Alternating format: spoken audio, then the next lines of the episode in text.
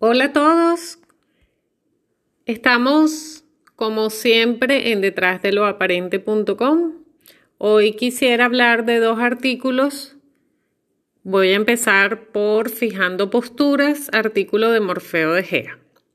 Para el que sabe interpretar las señales, los últimos acontecimientos mundiales están indicando que los tiempos se aceleran, que en el Polybius de la realidad los bonus obtenidos darán paso al canje y en cualquier momento va a cambiar el nivel del juego.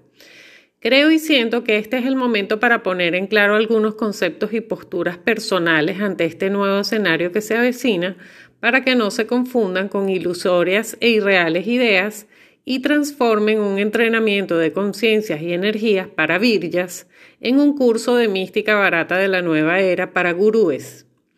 Vivimos en un universo dual y antagónico, nos guste o no. Esas son las normas y leyes de esta realidad y debemos, en cierta manera, adaptarnos a su forma sin por ello pecar de completos dependientes o autómatas. El quinto camino de la cinta de Moebius se caracteriza por recorrer de forma consciente las dos caras de esta realidad, la interna de nuestro espíritu y la externa de nuestro ego, unificadas por la sabia intervención de nuestro ser, convirtiéndonos en humanos conscientes, verdaderos, libres y justos.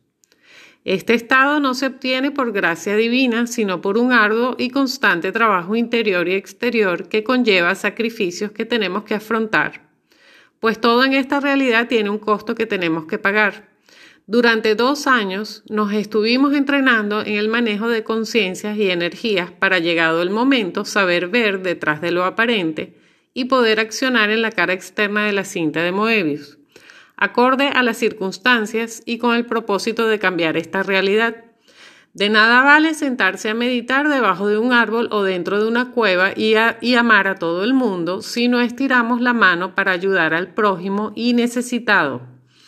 El amor sin acción es lo mismo que un odre sin vino, se transforma en un peso sin ningún sentido y propósito, que mejor es dejarlo en el camino y vivir sin él, que llevarlo inútilmente y no utilizarlo.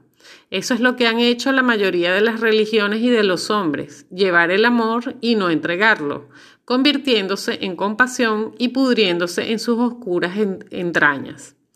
La realidad no va a cambiar de un día para otro como por arte de magia, eso es ilusión. La realidad se cambia con acción y trabajo, con entrenamiento y sacrificio, igual que nuestro interior y exterior. No soy partidario de los líderes, tampoco comparto los paradigmas políticos, religiosos, sociales, etcétera, de esta realidad. Soy y me siento habitante de Gea, no de un país o nación. Soy completamente enemigo de la democracia y la justicia, pues estas son herramientas de sometimiento y dominación. Pero estoy completamente de acuerdo con los verdaderos hombres y sus ideas. Hombres con mayúscula aquellos que se dieron la oportunidad de mirar más allá del horizonte y vieron que existían otros hombres que sufrían injustamente por la desidia del prójimo y de ellos mismos. Estos hombres, virjas sin saberlo, son los que forjarán un mundo mejor y nada sucederá mientras usted y yo estemos aquí sentados hablando de utópicos mundos, de luz, amor y paz, sentados debajo de un árbol. Este entrenamiento es para llegar a la acción, como dije en su momento, en estrategias de combate y luego en la llamada. Ser responsables en pensamiento, palabras y actos es implicarse, es accionar, es decidirse a ser frío o caliente siendo tibio. Es luchar desde el frente y no escondido en una trinchera segura de imaginación y utopías. No soy persona de sacar juicio de valor de otros, pues para ello se tiene que conocer el panorama completo y no una parcialidad acotada de su existencia. Se tiene que ver más allá de lo aparente y conocer al ser y no al sujeto.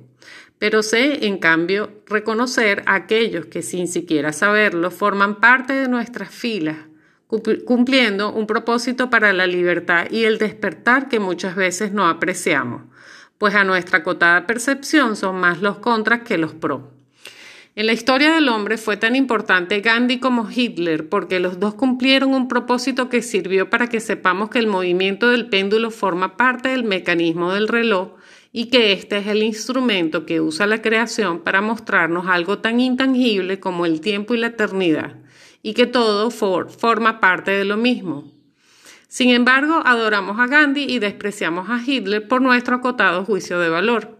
De la misma manera, un personaje que trabaja y forma parte del poder, como lo fueron muchos militares, políticos, presidentes y hasta religiosos, nos muestra que existen humanos con H mayúscula que se hicieron responsables de sus pensamientos, palabras y actos para intentar cambiar el mundo, aportando acción y no reacción.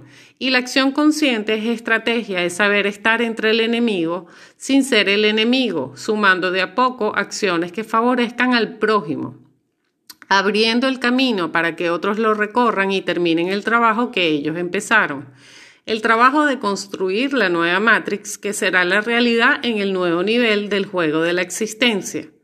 No se confundan, vivimos en esta realidad y tenemos que accionar en esta realidad. No me quedaré sentado debajo de un árbol criticando y esperando que todo suceda. Por eso comunico lo que comunico, aportando un granito de lo que puedo, para construir la nueva realidad y que las generaciones venideras tengan un mundo mejor aunque yo no pueda o llegue a disfrutarlo. Algunos apoyarán mi cruzada, otros la defenestrarán, pero equivocado o no en mis acciones e ideas, intento hacer algo para el prójimo dentro de esta realidad de desentendidos, mudos, sordos y ciegos. Así muchos personajes intentan, mal o bien, hacer lo que pueden, hacer algo diferente para sacudirse a las alimañas que siempre nos manejaron. Pero no es sencillo jugar y burlar, al juego y sus reglas. Todo es costo y beneficio, todo tiene un pago y hay que tributar de alguna manera, negociando con los dueños de esta realidad, entregando algo a cambio de poder conseguir una pequeña prebenda para los demás y así avanzar un casillero más hacia la libertad. La tilde de Minique me recuerda ese pago, ese costo por mis pensamientos, palabras y acciones que diariamente tributo. Dentro de este proceder de oferta y demanda de negocio de energías, intento ser justo y justo es no ser hipócrita y darle a cada quien lo que se merece. No comparto la parábola del hijo pródigo, pues el esfuerzo y empeño de uno no tiene por qué ser la recompensa de otro. Por tal motivo aplaudo al abnegado, pero también condeno al decidioso, y dentro de este proceder está el reconocer quién hizo las cosas correctas o intentó hacerlas y quién no o ni siquiera lo intentó. Puedo equivocarme, pero tengo la particularidad de manejar y ver conciencias y energías más allá de toda apariencia y reconozco a un ser dentro de su avatar. Así que sin justificar o criticar, doy a cada cual lo que creo que se merece, sea Chávez, Jesús o Hitler, sin por ello ser chavista, cristiano o nazi. Apoyo las causas e ideas que ayudan a plasmar un mundo mejor en este juego de la realidad pues forma parte de ella como usted o cualquier otro, y le pese o no, tiene que actuar acorde a las circunstancias o retirarse de la escena. Si usted pretende ser un asceta buscando la iluminación, deje este espacio y esta realidad y métase en una cueva a meditar diciendo Om. Aquí se acciona con el prójimo de la forma que pueda y desde el lugar que se encuentre, sea presidente de una nación o mendigo bajo un puente y se reconocerá su accionar como valedero, dejando de lado los gustos y disgustos particulares hacia el sujeto, porque equivocado o no, accionó respetando sus convicciones, haciendo hasta lo que podía hacer, pero accionando al fin. Esa es la verdadera iluminación, la que alumbra al prójimo. No hace mucho dije, a partir de ahora usted estará en condiciones de decidir por usted y tendrá que asumir su rol pasivo o activo en esta historia. Ser coherentes en pensamientos, palabras y actos hace la diferencia entre una máquina y un humano con H mayúscula. Y más allá de los medios utilizados y las ideas desplegadas está el espíritu y el ser que guía a aquellos que respetan esta coherencia. Así que me sumo y ratifico mi apoyo a todos los guerreros que estén en el puesto y lugar que sea, haciendo lo que puedan, pero siendo coherentes y haciendo algo y no siendo pasús, monos en capiceta y chancletas, dormidos demagogos infértiles y sin sentido, sentados debajo de un árbol. Hoy es tiempo de acción con lo que pueda, como pueda, pero de acción, y si no está dispuesto a decidirse por un extremo del péndulo, lo mejor es que se dedique al sexo y las pasiones, y deja a los que quieren contribuir en la construcción de la nueva Matrix 1564-5D. Por tal motivo ya expongo mi postura para que la conozcan y no se engañen con falsas ilusiones o ideas, para que sigan en este camino, los que quieran seguir y se retiren los que deseen abdicar.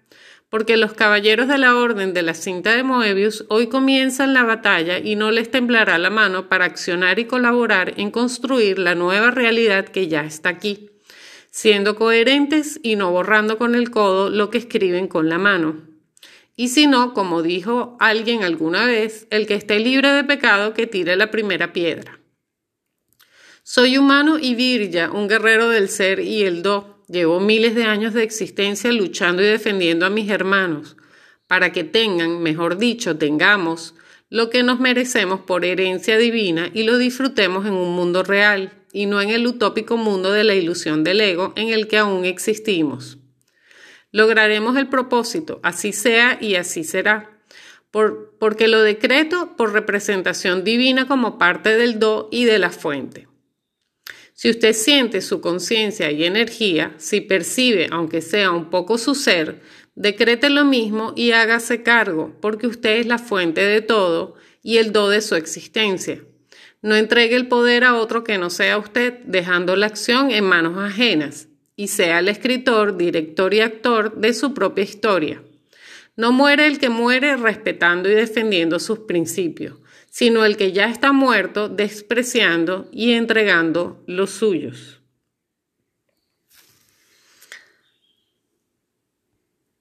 Bien, también quisiera, para poder expandir un poquito nuestra esfera de conciencia y comprender este artículo mencionado anteriormente, hablar de este otro de Morfeo de Gea llamado sujeto y objeto.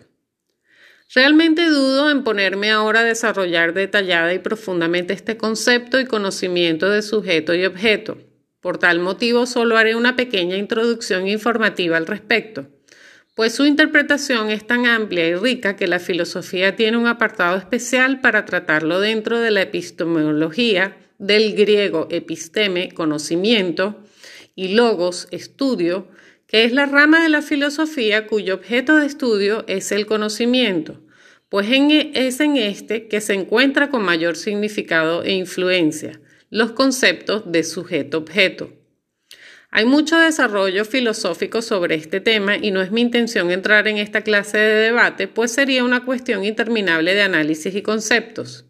La idea de desarrollar el conocimiento de sujeto y objeto es por una cuestión de expansión de la esfera de conciencia y debe desarrollarse desde el punto de vista utilizado en la mayoría de los artículos de este espacio, desde su parte energética y su influencia en la conciencia del portador de la intención inicial que lo contiene, o sea, desde su concepto como paquete de instrucciones de datos. Igual que en el caso de los grados jerárquicos, el sujeto y objeto influye directamente en la materia de la conciencia y energía del portador, pues estos tienen una estrecha relación con la expansión de la esfera de conciencia, dándole el significado al sujeto-objeto que ésta puede abarcar. Desde el punto de vista epistemológico de la filosofía, el sujeto y el objeto tienen una forma inamovible y bien diferenciada que podríamos resumir con estas citas de un trabajo de los profesores investigadores Yvette Flores Jiménez, Ruth Flores Jiménez y Juan José Aguilar Lugo Marino de la UAEH. El sujeto es el elemento de la relación que en su acto de conocer recibe las imágenes del mundo, las procesa y las explica a través del lenguaje y genera un juicio. La noción de sujeto se puede entender en dos dimensiones, amplio y estricto. En sentido amplio se entiende al sujeto como al hombre en su entera naturaleza, sus sentidos, sus facultades, es decir, lo que compone al hombre en su conjunto, que es el que conoce. En el sentido estricto, la noción de sujeto hace referencia al mundo interior del hombre, es decir, al centro al que se le imputan la conciencia y a los actos intelectuales del hombre. Por ello, el sujeto, epistemológicamente hablando, es lo que subyace al hombre, es decir, lo que se considera su ser más íntimo y profundo. El objeto, el otro elemento que compone la relación, se puede entender como lo que yace ante esa intimidad del hombre o está puesto ante ella de modo que pueda ser conocido. Asimismo, el objeto goza de dos sentidos, amplio y estricto. En sentido amplio, el objeto de conocimiento en su conjunto es el mundo exterior, dotado de una existencia independiente del pensamiento del hombre.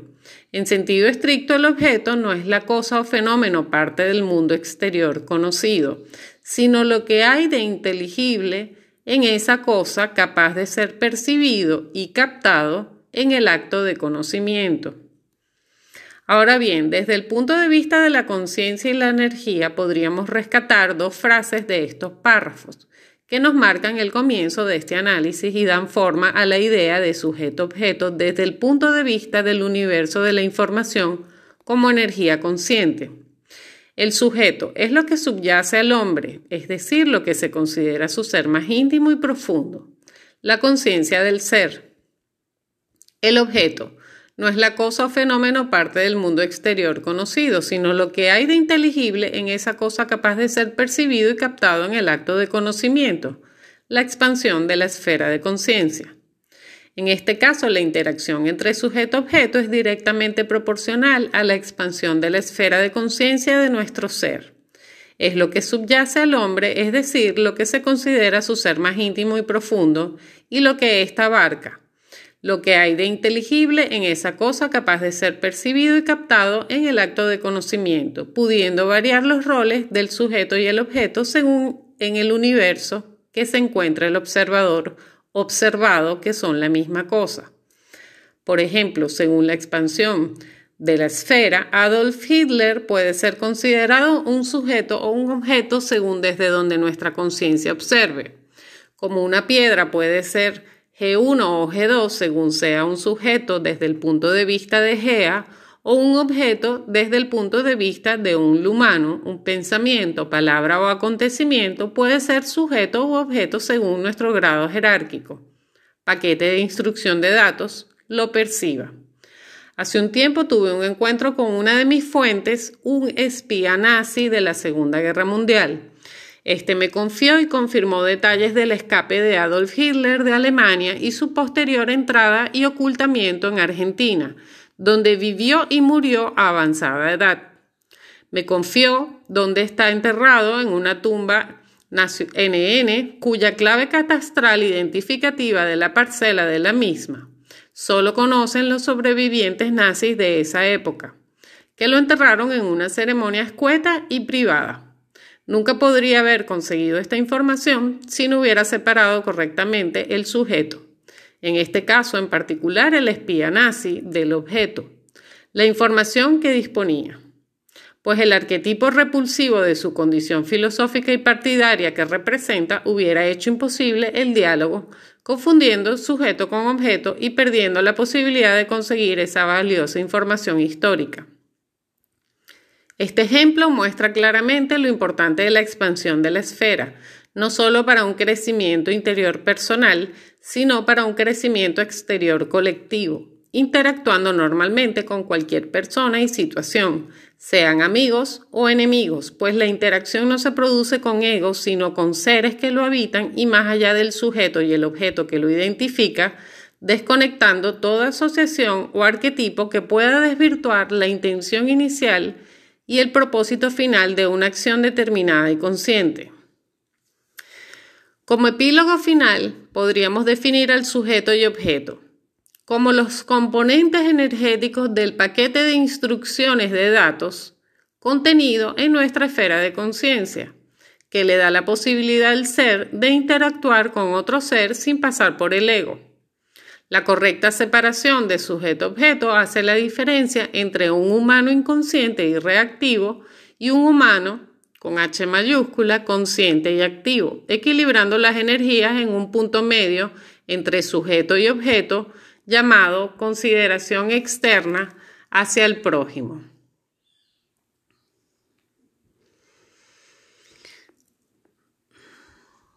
Bien. Al igual que de seguro muchos de los compañeros ya han fijado su particular postura y cada uno pienso que se debe a la tarea, pues muchas cosas pueden y han ido cambiando ahora que dejamos de seguir patrones conductuales y de pensamientos inducidos que incluyen prejuicios que no necesariamente existen en nosotros por haberlos analizado o investigado su verdadero origen, siendo a través de informantes oficiales y famosos los encargados de hacer ruido, ocultando sí, sin darle alas, asuntos de gravedad que comprometerían a los que les pagan su sueldo. Ahora que sabemos que investigando, involucrándonos y creyéndonos a nosotros mismos, finalmente podemos actuar a defecto, sin tener que soportar la estructura impuesta que invisibiliza lo importante, lo necesita idiota sumiso y confuso, fascinado, fanático y electrizado en odios hacia su propia especie.